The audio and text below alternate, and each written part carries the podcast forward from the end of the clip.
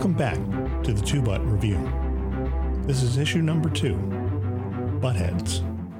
In issue number one of the Two But Rule, we mentioned the phenomenon of innovation theater. It rises from a no butts policy. Before we proceed with tips on how to sculpt a well formed butt, there's a little more on why the no butt policy police are killing your ability to innovate and turning your corporate culture into a disengaged high school classroom. Innovation inertia. Try forcing any group of employees to participate in a brainstorm or other innovation workshop, and then watch closely for the eye rolling. Some are better than others at hiding it, but only the most Pollyanna like pusher of positivity can fail to see it. These hardcore optimists believe that the hapless employees remain in the session because they like it, not because it's hard to walk out after you've removed their butts. Harvard Business Review cites research showing that while innovation is a perennial top priority for C level executives, the prospect is terrifying for rank and file employees.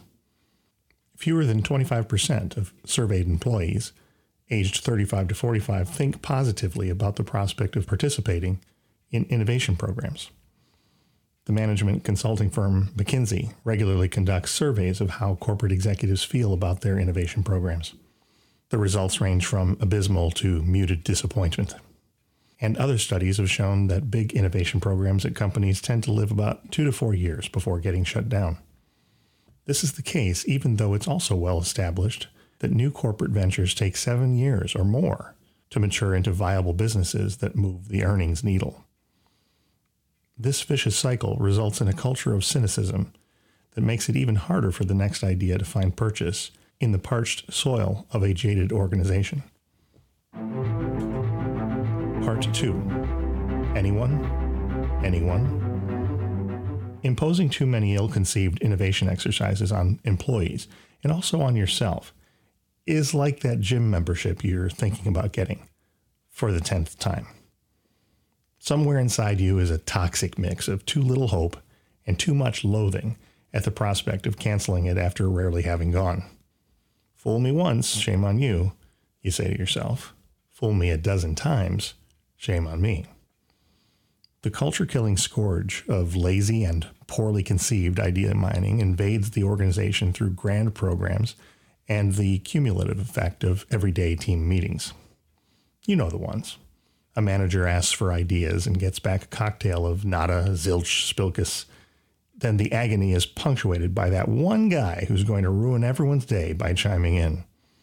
Management then praises their half baked idea while letting it die on the vine of positive, but inert, reinforcement.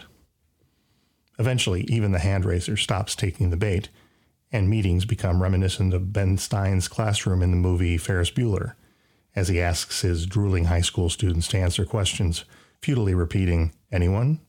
Anyone? Part 3 One Butt Guy's Mistake.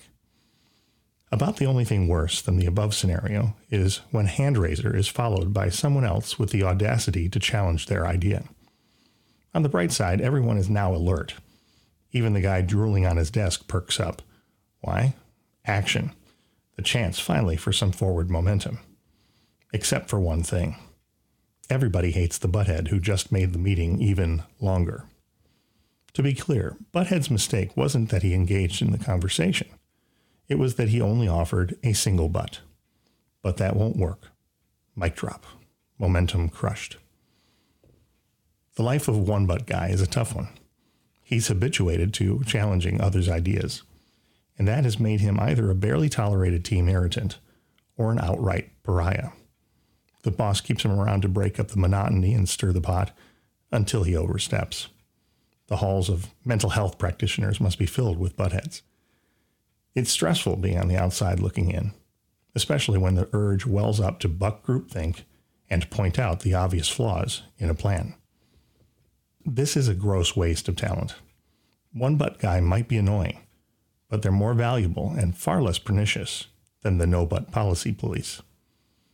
This is not to say that there is no place for withholding judgment momentarily while a new idea is forming, and people should absolutely feel safe forming those ideas out loud. But in a social environment where it's unsafe to speak negatively about anything, the no killer phrases rule is as guilty of killing forward momentum as the skeptic who flatly says, but that won't work. Both are conversation stoppers. But the no but policy papers it over, making it hard to re engage later, resulting in the loss of a potentially practical idea. Like a Shakespearean tragedy, the no but policy starts in a state of positivity and ends in carnage after the main characters ignore all the signs of impending doom. Maintaining forward momentum. That's what we're after. So, how do we get it? Stay tuned to the two but rule for stories and cases on how we rescue one but guy and transform him from the villain of the story into the hero. This concludes the second issue of The Two But Rule Buttheads by John Wolpert and Ashley Waters.